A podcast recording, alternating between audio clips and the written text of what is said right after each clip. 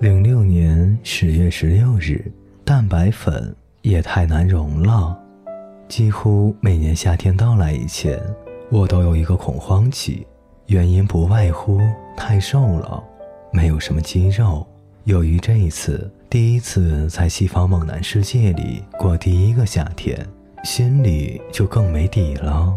似乎和爱雅日一样，每年夏天之前都有一个主题。比如茶年前的饭后，站在阳台举哑铃一百次，俯卧撑三十次。去年的主啊，我会每次坐公交车的时候都给老奶奶让座，请给我一副大胸肌，就好像那个外国童话被装在瓶子里的那个魔鬼。关了十年以后想救我的人，我要实现他任何一个愿望。关了一百年以后想。救我的人，我要让他长生不老；关了一千年以后想救我的人，我要送他一座金山；关了一万年以后想救我的人，我要吃了他。为了长肉强壮，我和隔壁小帅一起办了一个季度的游泳健身卡，不过似乎也没有什么起色，所以今年我破罐子破摔的主题成了：如果还变不成猛男的话。老子就加入 B 社会。零六年十月二十日，在靠近太阳的地方住下，搬家了。现在和柔丝、瑞恩夫妇一起住，房租涨了，有自己单独的卫生间，一个月要五百澳元，折合三千多人民币。又多找了两份工作。希腊饭店遇到了很可爱的文森特，他在这里工作了三个多月，下周可以做大厨了。这样我也可以升级，从洗碗到做沙拉，再到入口。养老院的工作后天第一天做，觉得是一个挑战，因为要一个人准备五六十人的午饭、晚饭。夏令时开始了。现在和中国时差三个小时，我不喜欢夏令时，弄得我每天都睡得很晚。不过，我觉得夏令时一定和小王子有关。在小火山上看落日的他，也许有天发现，怎么下午六点钟还没有日落呢？于是就把那一阵子六点定成了七点。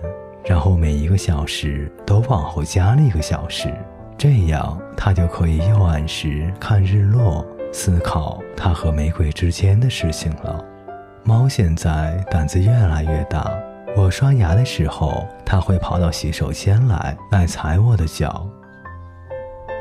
零六年十月二十三日，大阪市城东区野江二杠五杠一四。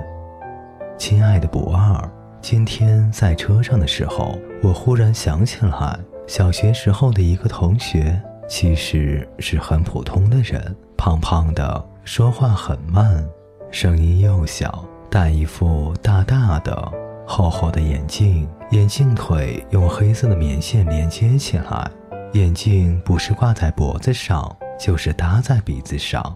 我们似乎很少讲话吧。他学习也不怎么好，我们班的男孩子经常欺负他。今天忽然想起来，他被欺负的时候哭的样子，没有什么声音，一只手摘下戴着黑色棉线的眼镜，另外一只手从左边的眼角一直到右边的太阳穴擦眼泪。本来眼睛度数就大，眼睛就显得小，哭的时候就更看不到眼睛了。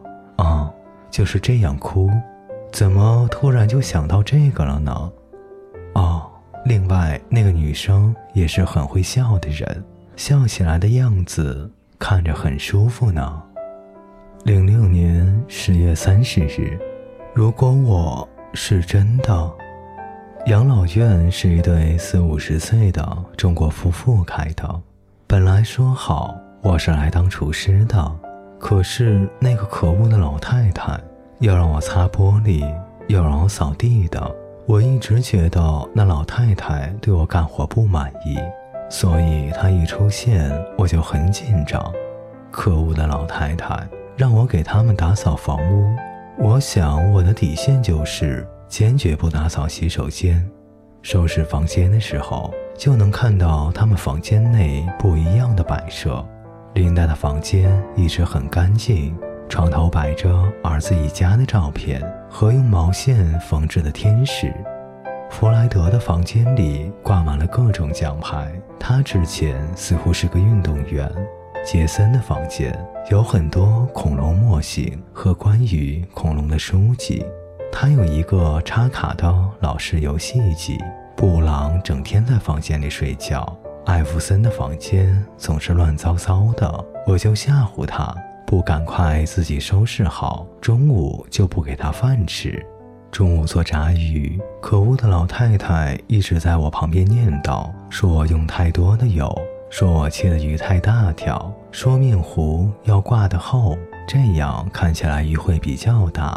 说要把装鱼的那个铁盘子放到烤箱里，边炸边放。铁盘子很沉，一只手没有办法拿动，用另外一个手臂托了一下，结果没注意到。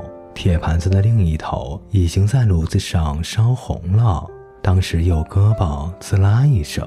可是我想，不能把一大盘子的鱼都扔了，咬着牙硬是给放到了烤箱里。然后一看，胳膊上整个少了一大块皮，疼得我手都抖了。可恶的老太太看到了，问我要不要紧。我说没事儿，她怪我不小心。回家之后感觉不怎么疼了，就自己涂了一点烫伤膏。可是第二天起来一看，小臂肿的比大臂还粗。柔丝、瑞恩看到了，非要拉我去医院，挂号就要三百多。好在我有医疗保险。医生说我烫伤之后应该立刻来医院处理，这是三级烫伤。我觉得不怎么疼，是因为神经都被烫死了。现在是夏天，很容易感染的。之后回家，柔丝、瑞恩就一直叮嘱我该怎么吃药，睡觉的时候用什么姿势，如何洗澡什么的。柔丝特意打电话给马来西亚当护士的妈妈，问要怎么忌口，弄得我很感动。